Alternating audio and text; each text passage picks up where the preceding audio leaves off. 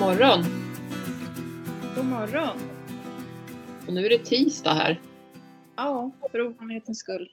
Ja, oftast brukar vi podda på måndagar men nu blev det tisdag istället.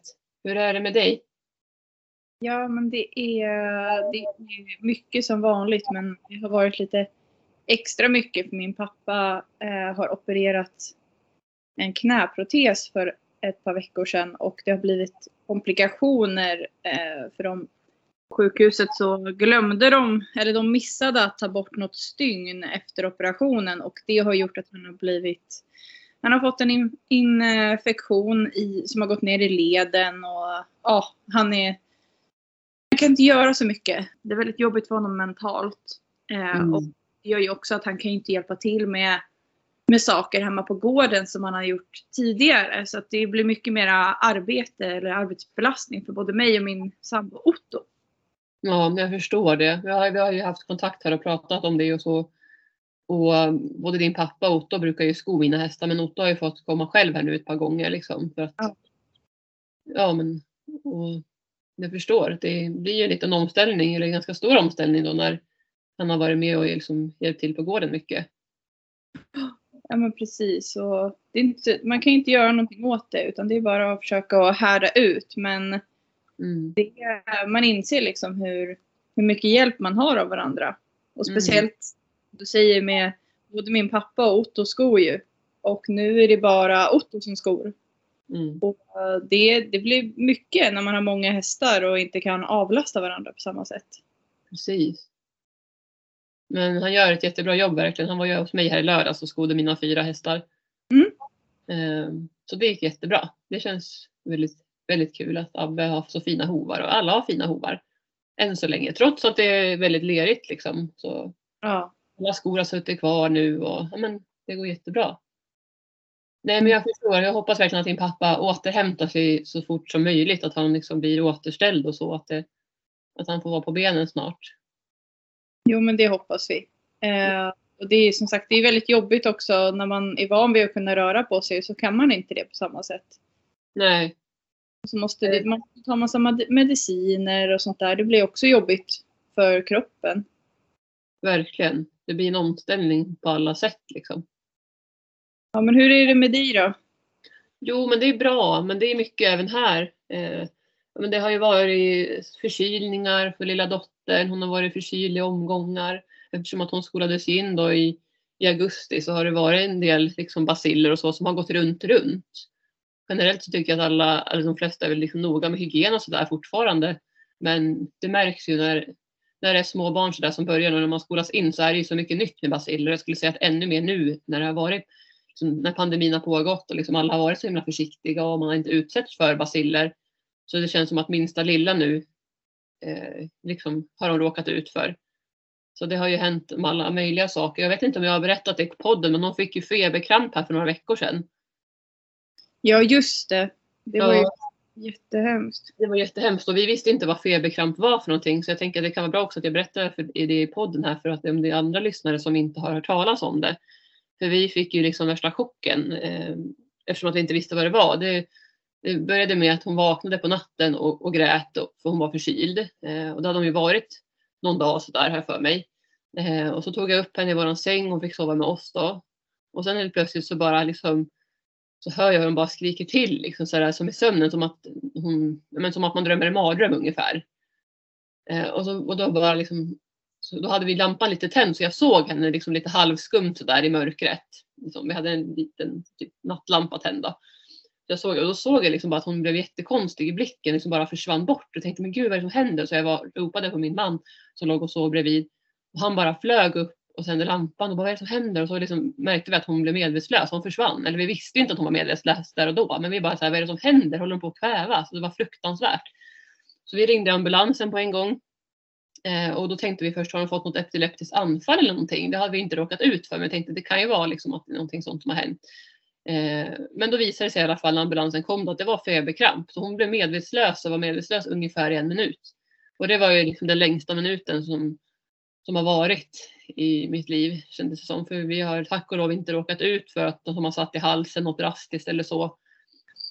Men nej, det var jätteskrämmande. Så jag la ut på min story efter det här också bara berättade om den här situationen och då var det fler som sa att deras barn har råkat ut för det också. Att de kan vara medvetslösa i ganska många minuter. Eh, en del hade fått åka ambulanshelikopter och, och med vanlig ambulans och sådär. Eh, så på så sätt så var jag ju liksom ändå tacksam att det var så kort tid hon var borta liksom medvetslös. Men alltså det var ju en fruktansvärt hemsk upplevelse att vara med om.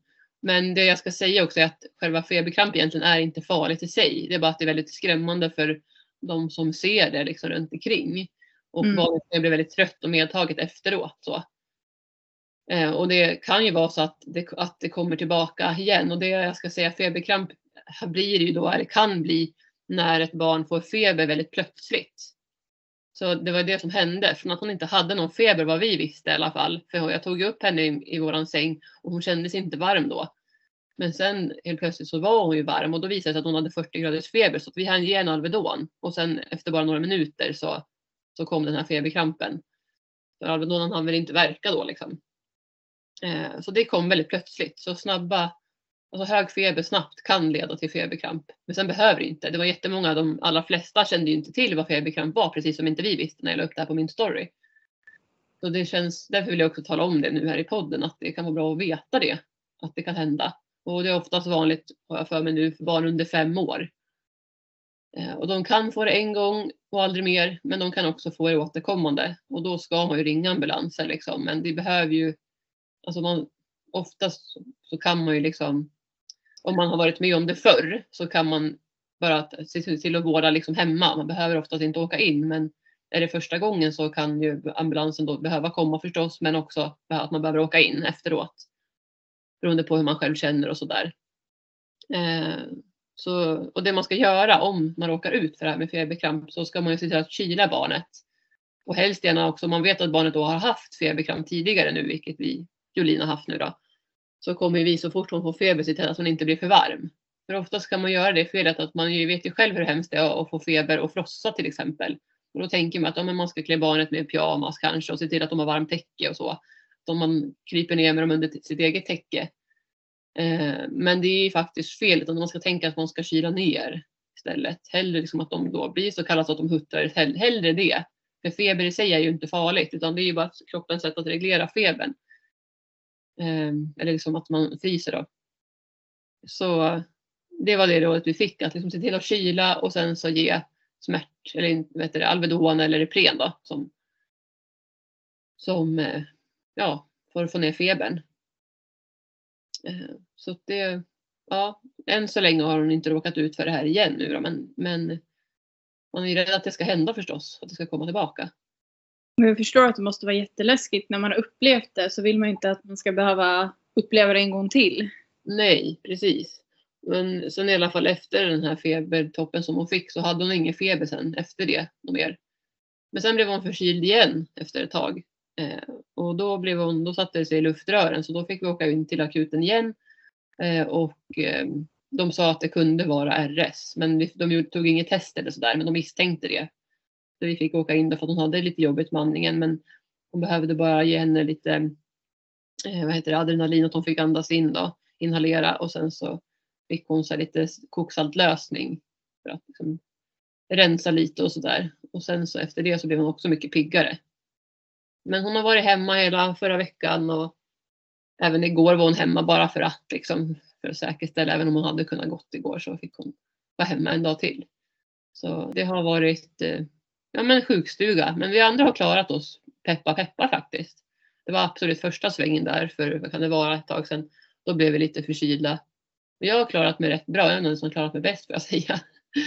Eh, men eh, nej, det är jobbigt tycker jag med alla basiller. Och jag har ju förstått på många småbarnsföräldrar nu att det är mycket basiller som går runt trots, trots alla restriktioner vi har haft och liksom hygienen som har varit bra skulle jag säga för alla, de allra flesta hoppas jag. Så är det vissa basiler som är lite svåra att just hålla sig ifrån. Mm. Och, ja. Nej, men annars så får jag väl säga att det är bra här. Eh, det, det, vad heter det rullar på bra liksom med hästarna och ja men ja det mesta rullar på bra tycker jag. Men det är ju saker och ting kommer emellan ibland som det här nu som jag berättade om och sen så är lördag så råkade sonen utan fastnade i ett träd. De lekte, mina två pojkar. Och sen så kom, så kom de springandes och sa okej, William har fastnat i trädet. Jag bara gud vad, vad är det som har hänt? Och blev jätterädd och bara kutade ner dit och då hade han ju fastnat mellan såna hasselträd. Eh, och det hade ju kunnat gått väldigt illa liksom. Som tur var så gick det ju bra. Men det var också så här lite chockartat. För vi, ja, jag tror nästan att jag grep lite av panik. För jag visste inte hur mycket han satt fast. Och, hur han, och han var ju jätteledsen liksom. Alldeles skärrad. Och, ja, så att, eh, men nu gick det bra i alla fall. Men de fick lära sig en läxa. Inte klättra i träd. Vilket vi har sagt åt dem ganska många gånger. Mm, men inte lyssnat tror jag. Så nu, nu fick de lära sig en läxa. Men ibland så händer saker så hela tiden och man tänker gud. Det är så lätt också. Jag känner nu när det varit så mycket med min farfars bortgång och liksom, det har hänt saker. Så blir det ju. Alltså man tar lite mer lite hårt på saker när det kommer fler grejer. Sådär efter varandra liksom. Ja. Ofta kommer ju saker efter varandra också som det känns ja. i alla fall. En sak kommer sällan ensam, eller vad brukar man säga? Ja, exakt. Ja, så är det faktiskt lite.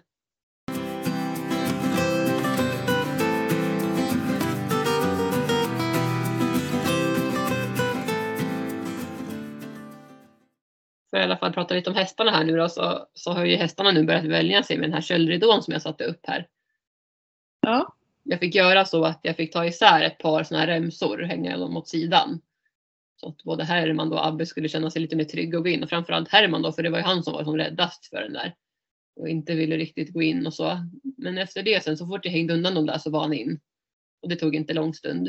Eh, men igår sen tror jag att det var så. I lördags var det nog. Då hängde jag tillbaka dem igen. Och nu går de in och ut. Så det känns jätteskönt. Så nu har de vant sig med att de finns där trots att jag nu har helt stängt där så de kan gå in och ut. Men det tog en liten stund för Herman att vänja sig. Ja, det är farligt det där med nya saker. Ja, tydligen. Nej, men alltså det är klart att de var skrämmande för dem om man inte har sett det förr.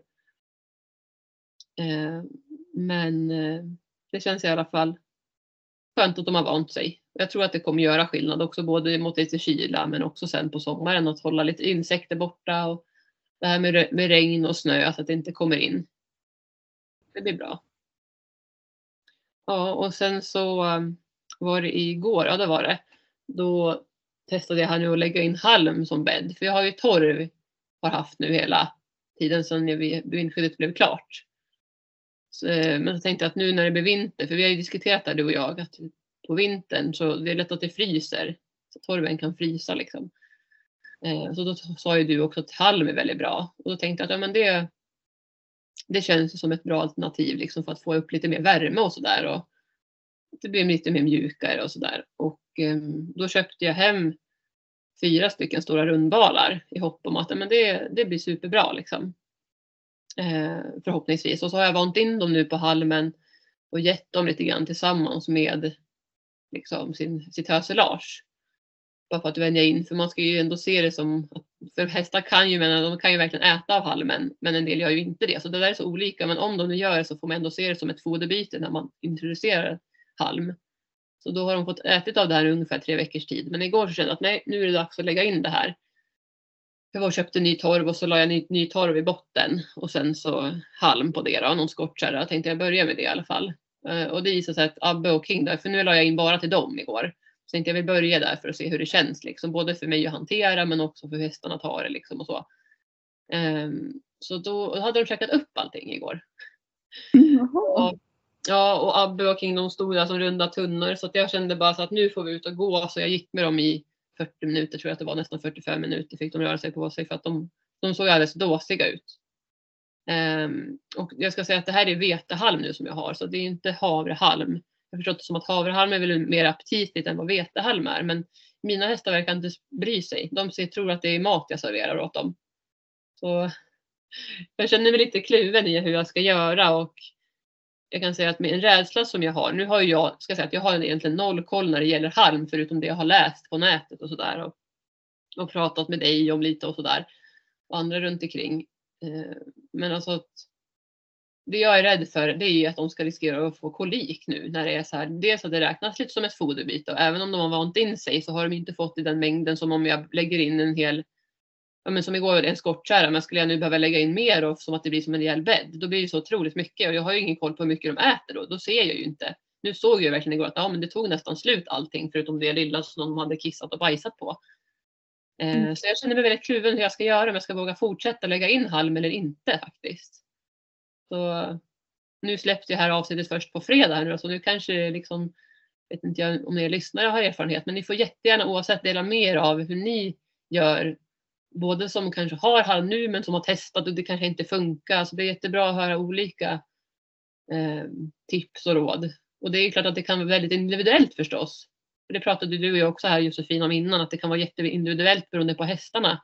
Dels om de Mm. gillar halmen eller inte, men också hur de, hur de har, har det runt omkring. Eller hur?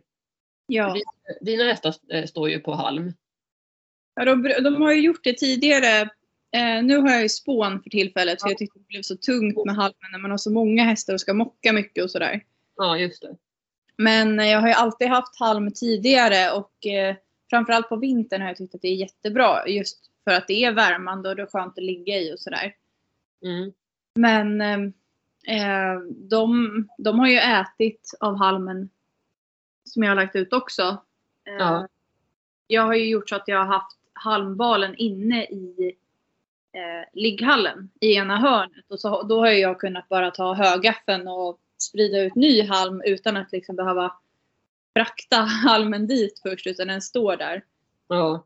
Eh, och då har de ju stått och tuggat på den där halmbalen. Och, eh, alltså, men de har ju fri tillgång på annat grovfoder hela tiden. Så att de, är inte, de blir inte helt fixerade vid halmen utan det är nog mer bara att har någonting att göra så att de inte blir rastlösa om de inte står och tuggar på höselaget just då. Precis. Nej, men det, det är där jag tror är en stor skillnad. För mina får ju, de fodras ju tre gånger om dagen. Och eh, jag tror att det är precis som du säger, dina går på fri tillgång. Och då har de inte det behovet. Liksom. Eh, Medan mina blir så här, åh, åh, mat igen. Och sen så står de där och tuggar. Och, alltså, på ett sätt så är det ju bra att hästarna, för de ska ju, de ska ju tugga så mycket som möjligt. Alltså, de flesta hästar, framförallt om de inte har fri tillgång, är, tuggar ju för lite egentligen.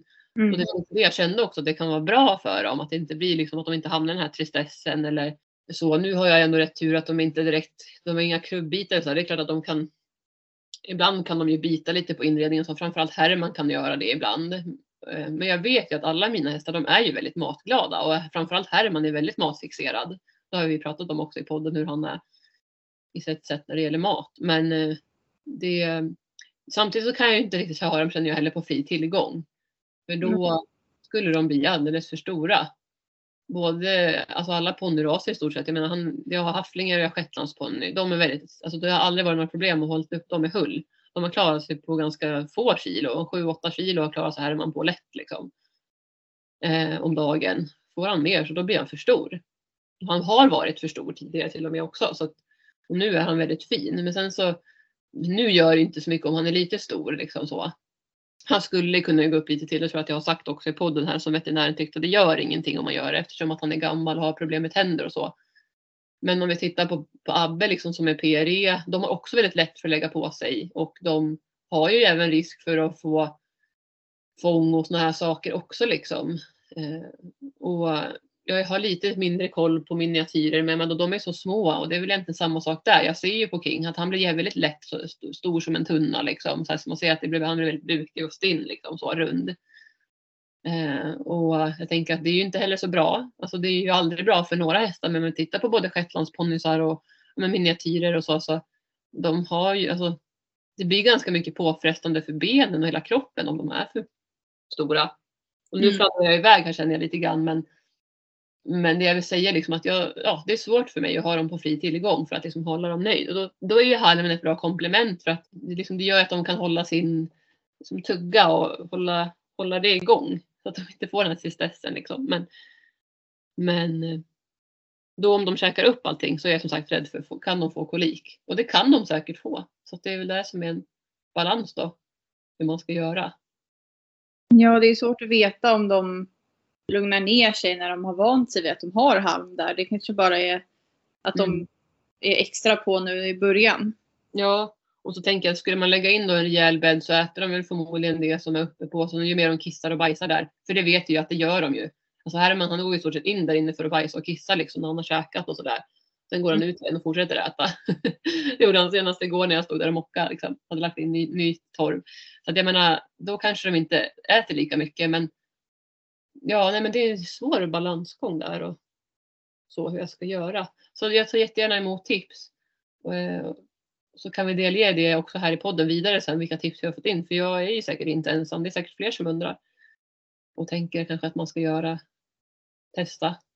Eh, och även för och nackdelar med att bara ha torv till exempel. Eller om det är något annat man kan ha när hästarna då vill käka upp halmen. Och sågspån är ju också ett alternativ. Men då kan man nästan känna att torven är bra där. Det har funkat bra än så länge. Eh, så vi får väl se vad det blir då framöver. Om jag har köpt de här halmbalarna i onödan kanske. Jag hoppas inte det för att det vore ju bra om de kan stå på det. Ja, de kommer säkert att vänja sig efter ett tag och inte tycka att det är så stor grej av det. Ja, det borde de säkert.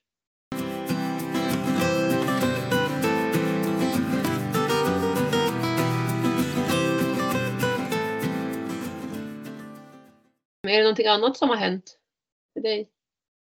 Jag hade ett läger här i eh, helgen som var med eh, ett par yngre personer som eh, har fått lära sig mer om distansritt.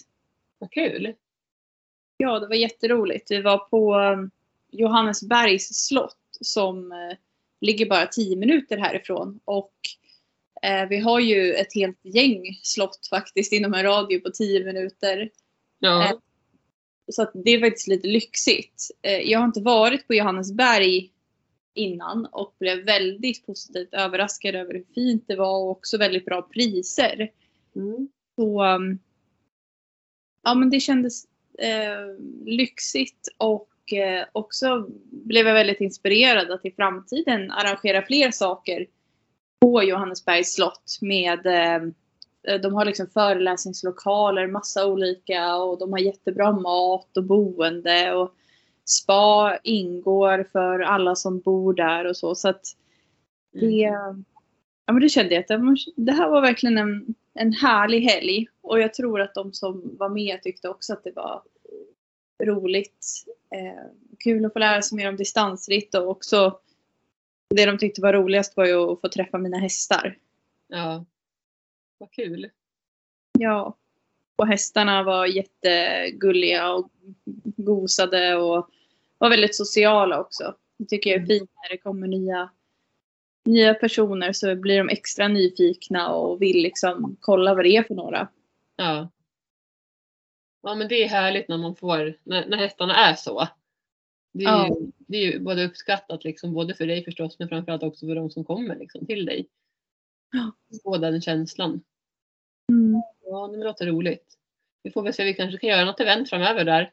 Ja, det hade varit superroligt. Ja. Och försöka hitta på någonting tycker jag. Ja, nu när saker och ting börjar återgå till det hyfsat normala så äh, får man tänka, börja tänka lite i de banorna igen. Ja men eller hur. Och vi har ju haft lite tävlingar tidigare så det väl bli dags för någonting här framöver tänker jag. Någon jultävling eller någonting. Vi får väl se här när det, vad vi hittar på och när. Så vi Mm. kan väl säga det redan nu här att ha lite utkik för någonting kommer vi komma med. Ja, precis. Vad händer i veckan då? Nu är det tisdag bara redan men vad händer resten av veckan? Jag ska bland annat till Strömsholm på lördag för då är det en, ett event där med eh, en eh, utländsk tränare från ett annat land i Europa som eh, håller på med distansritt. Okej. Och eh, ja, det är Ridsportförbundets distanskommitté som arrangerar en distansträff, alltså för distansryttare på alla nivåer. Och jag som är tränare i distansritt får också möjlighet att träffa den här um, Ursula eh, ett par timmar extra för att få extra mycket input kring hur hon tänker som tränare och också som ryttare. Så um, ja, och sen är det föreläsningar och sånt där. Så det ska bli jätteroligt att åka dit och jag tror att det kommer att vara inspirerande också. Vad kul det låter. Ja. får du berätta sen i podden vad, hur det var. Ja, men det ska bli Ja. roligt. Det var länge sedan jag var på något sånt eftersom det har varit så himla lugnt med allting att man inte har kunnat samlas och så. Men Ja. ja, det ska bli kul. Träffa lite folk också som jag känner. Mm. Vad roligt. Ska du hitta på någonting? Ja, eh, sitter och funderar här vad som ska hända i veckan. Men jag ska försöka rida en hel del på Abbe. Eh, på fredag kommer en elev här och vi ska rida ut med ja, men Abbe och Herman blir väl förmodligen. Så det ska bli roligt. Vi liksom kö- brukar köra någon gång så där i månaden som vi kör någon lite längre uteritt tillsammans. Så det är roligt. Det ska vi försöka göra på fredag är, det planerat i alla fall. Ehm, och sen så Ja, det är hästskötarkurser i helgen. Eh, dubbla faktiskt. För att, eh, eller egentligen tre, tre hästskötarkurser men den ena gruppen då, det är två, två grupper. Den ena gruppen ska rida dubbelpass. Så att det blir, Eh, blir roligt. Då, får vi, då tror jag att vi ska rida upp till ridhuset eller göra någonting. Vi får se lite grann vad vi hittar på då. Men då har de ett par timmar där i alla fall som de är här. Um, och så ska jag träna med Pabbe. Så vi red lektion i lördags gjorde vi och fick lära oss lite nytt. Uh, och jag kan väl inte gå in så jättemycket på det i detalj för att jag känner för mig fortfarande lite, ja men, liksom lite låst i vad var det vi gjorde egentligen. Men jag tränade på det igår och det kändes bra. Först kändes det lite svårare men ju mer han värmdes upp och liksom jag fick tänka till så, så kändes det bra. Ehm, så jag får väl berätta mer om det framöver när jag kan förklara lite bättre vad det var vi gjorde liksom. Men vad heter det? det, det känns kul att ha lite nytt att träna mot i alla fall. Och, ehm, ja, men jag tror att jag har sagt att vi har haft uppehåll ett tag på grund av att då, min tränare har varit, varit sjuk och så. Eh, så jag vi har inte haft, ja, det är två, två lektioner som har missat och jag rider ju ändå bara var tredje vecka liksom. Så att det var ganska många veckor sedan då vi sågs. Men hon såg att vi hade tränat på bra och sådär. Så det känns jätteroligt. Så man känner verkligen att det går framåt. Och jag har ju börjat träna för PT också, vilket jag tror att jag har sagt. Eh, och vi har tränat några pass. Jag kan säga sist vi tränade var i torsdags. Alltså jag fick träningsverken från, jag vet inte, alltså jag har nog aldrig haft sån träningsverk någon gång. Oj. Det var helt sjukt och jag kan säga att jag hade träningsverk ända fram till igår faktiskt. Och då är det måndag igår liksom, jag tränade i torsdags. Det var all, massa, det var massa benböj och det var ja, med kettlebell och det var hantlar och det var, jag skulle, hon satte ett band runt midjan på mig så skulle jag springa med hennes liksom, motstånd. Jaha. Eh, tänker på med hållningen och liksom dra in hakan och så. Eh, så rejält pass på en timme då, men så himla roligt och jag är så himla glad att jag har träffat Sara då som hon heter, Sara Magnusson. Mm. Ehm, hon är jätteduktig och väldigt så här, duktig på att liksom, ja, men verkligen säga det här behöver jag träna på. Alltså hon verkligen så här, vad man, vad man själv, inte bara så här gör övningen korrekt utan verkligen så här, det här, behöver du, det här behöver du tänka på. Som i mitt fall så kan jag lätt falla in med mitt högerknä så att det liksom viker sig lite in. Också på grund av då att min, min fot, att jag inte har liksom riktigt stöd utan att jag har ganska, vad säger man, liten yta under fotsulan som jag liksom belastar eller vad ska jag säga. Så att, till exempel kan man ju se om man har skor och man går, att skorna blir lite snea liksom bak på klacken om du vet vad jag menar. Mm. Eh, Så får jag väl ofta liksom på, mitt, på min högra och då faller mitt knä då in. Eh, Och där måste jag verkligen tänka på när jag gör böj, liksom, alltså heter det, squats och sådär, benböj, att verkligen vrida om knät och höften, liksom ända upp från höften, vrida om det så att det blir rakt och inte fuska där liksom. Och den, alltså den har inte jag tänkt på förr på det sättet. Man försöker ju någonstans säga, ja men så här ska vävningen se ut och hur tårna ska peka och allt det här, men inte liksom så pass. Så att det, ja, det är jätte, jättenyttigt. Och eh, jag vet inte om jag sagt det här heller, men det tål att upprepas. Och för mig handlar det ju om att jag tränar ju för att bli en bättre ryttare. Att det ska bli roligare ridpass och att jag ska kunna ge mina hästar bättre träning. Eh, så och det tycker jag funkar väldigt bra. För Det känns kul att träna mot det målet och när, vi, när jag tränar med min PT så kan jag verkligen så dra kopplingar till okej, men nu förstår jag varför Abbe gör si, varför han gör så eh, på grund av mig. Liksom. Så det känns väldigt roligt att liksom, man kan lägga ihop ett och ett och förstå sammanhanget och varför det blir som det blir. Ja, Vad skönt att kunna göra den kopplingen. Ja men verkligen. Och sen så och samma sak med min, min tränare när jag rider med Abbe. Liksom, hon, alltså det blir ju så tydligt då. Så man, man får verkligen en bekräftelse på okej. Okay. Och då blir man ju ännu mer motiverad känner jag att göra den här förändringen. Att verkligen träna och att, att det leder framåt. För hon menar mm. på att det syns ju också att det, att det har hänt saker. Så ja, fortsättning följer på det. Men det är roligt vi ska träna imorgon igen så får väl se om jag får lika hård träningsverk då, då som jag fick sist. Men på ett sätt tycker jag att det är härligt med träningsverk för man vet, då vet man att man har jobbat och tagit i liksom, att kroppen har fått sig en omgång. Eller hur? Ja, jag vill gärna känna att jag är nästan helt slut eh, när jag har tränat. För att ja. Ja, då känner man ju verkligen att man gjort någon nytta. Ja, och alltså jag har tänkt det men jag vill inte liksom så himla att jag får träningsverk så lätt. Eh, har jag tänkt. För att man rör ju på sig så mycket och man, man springer med elever på ridbanan och man springer liksom mycket annars och man rider och man lyfter vattenhinkar och man, man drar runt på höselagebalar och alltså, ja, men alla som har häst vet ju, eller som ridare i stall vet ju hur liksom ändå hur mycket jobb det är. Så visst, och visst, man har ju den här grundstyrkan. Eh, det säger Sara mer liksom, att grundstyrkan finns ju och som hästtjej så har man oftast lite starkare överkropp. Generellt, eller oftast i alla fall, är det ju så. Medan kanske de som inte rider eller hästtjejer liksom, kanske oftast är lite svagare i överkroppen. Ja. Så där upplever jag att jag har liksom ofta liksom starkare armar och sådär. Men det är mer hållningen och liksom min underdel från midjan och neråt som jag behöver jobba mer på ska jag säga.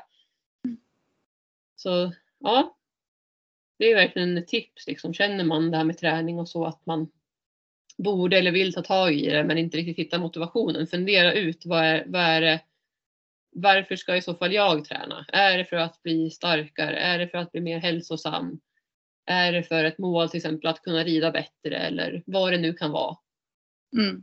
Fundera på det och försök hitta den motivationen och den tränings den träningen som man tycker är rolig för att det ska vara att det ska vara hållbart så att det inte blir att man gör någonting för att alla andra, att man tycker att alla andra är ute och löptränar, men då ska jag också göra det. Så kör man all in liksom i Tänk att man ska springa tre dagar i veckan eller fyra dagar i veckan eller vad man nu tänker. Och så springa långt också kanske många tänker. Men det skulle jag säga behöver inte vara en bra lösning utan tvärtom ibland.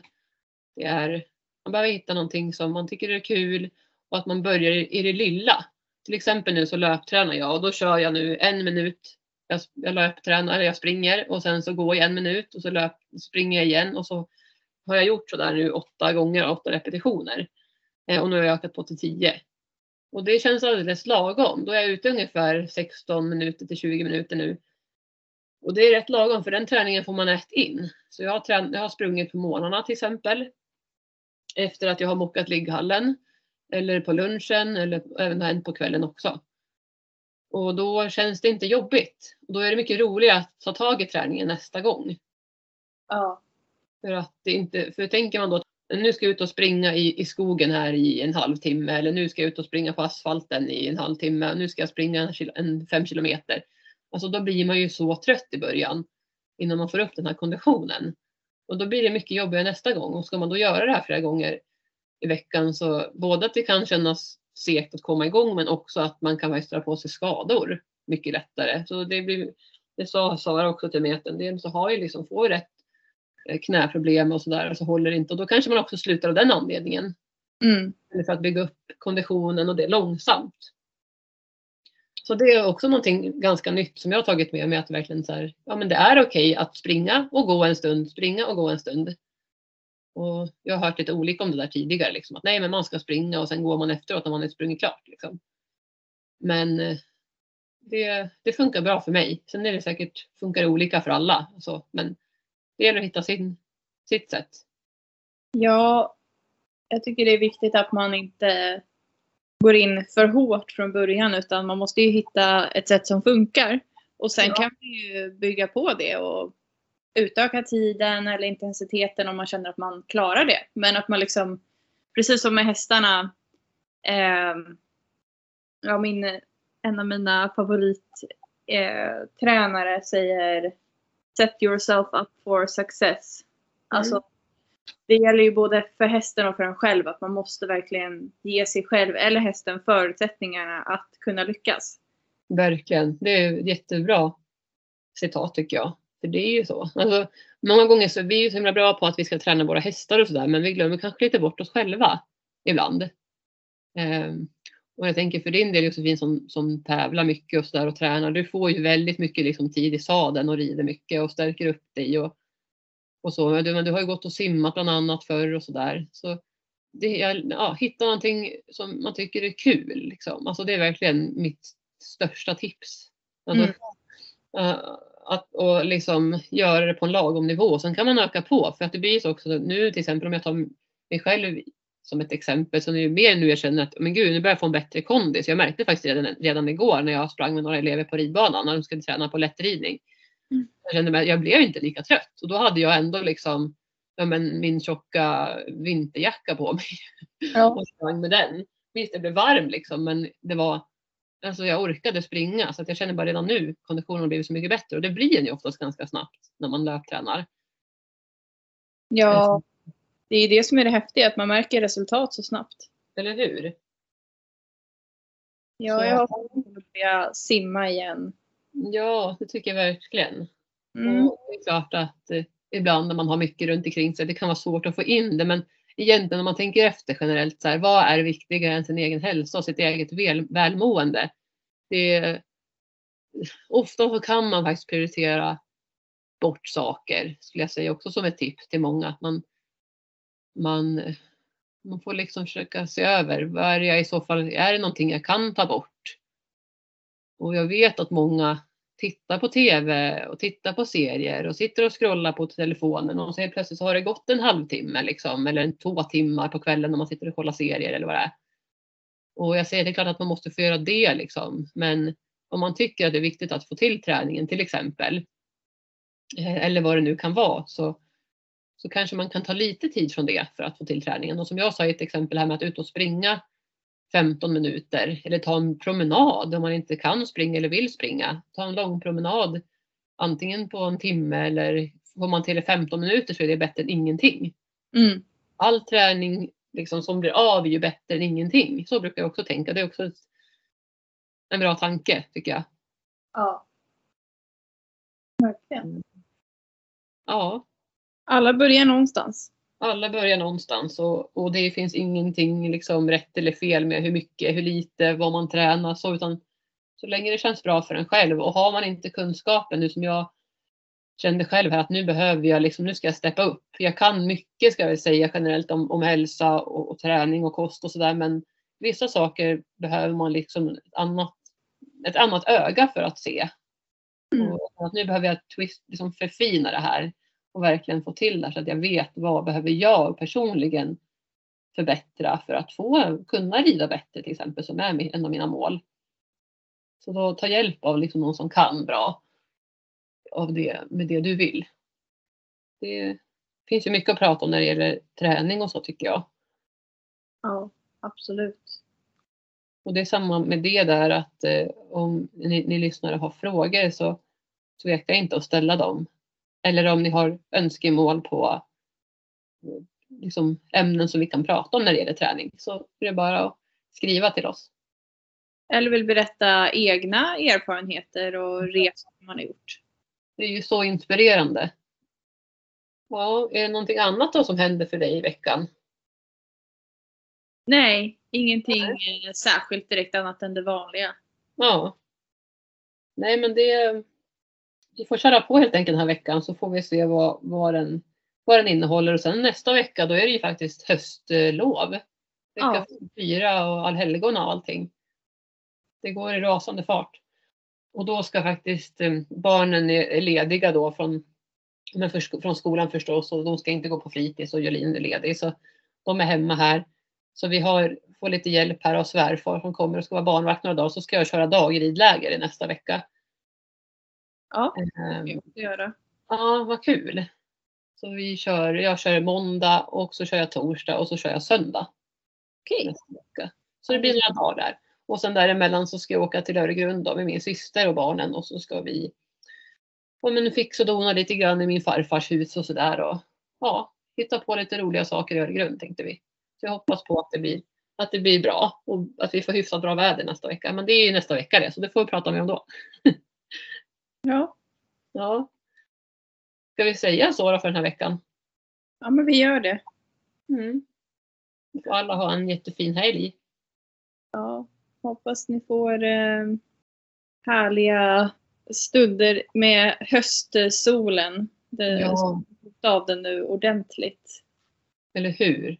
Och vi kanske ska säga det, för det är nästan lätt att glömma bort själv. Det är ju vintertid nu i helgen som kommer, så man får inte glömma bort att ställa om klockan. Just det, det hade jag faktiskt inte tänkt på. Så bra att du påminde mig. Ja, natten till söndag är det väl. Så Ja. då får vi det ännu mörkare. Men eh, det är samma sak där. Det är bara att härda ut och se det, försöka se det positiva. Vi får tända ljus och vi får krypa ner i soffan under en filt och, och mysa. Och, ja, det är, alla årstider har faktiskt sin skärm tycker jag samtidigt. Men ja, man får göra det bästa liksom. Ta hand om er allihopa så hörs vi. Ha det så bra allihop. Ha det så bra. Kram, kram. Kram, kram. Hej då. Hej då!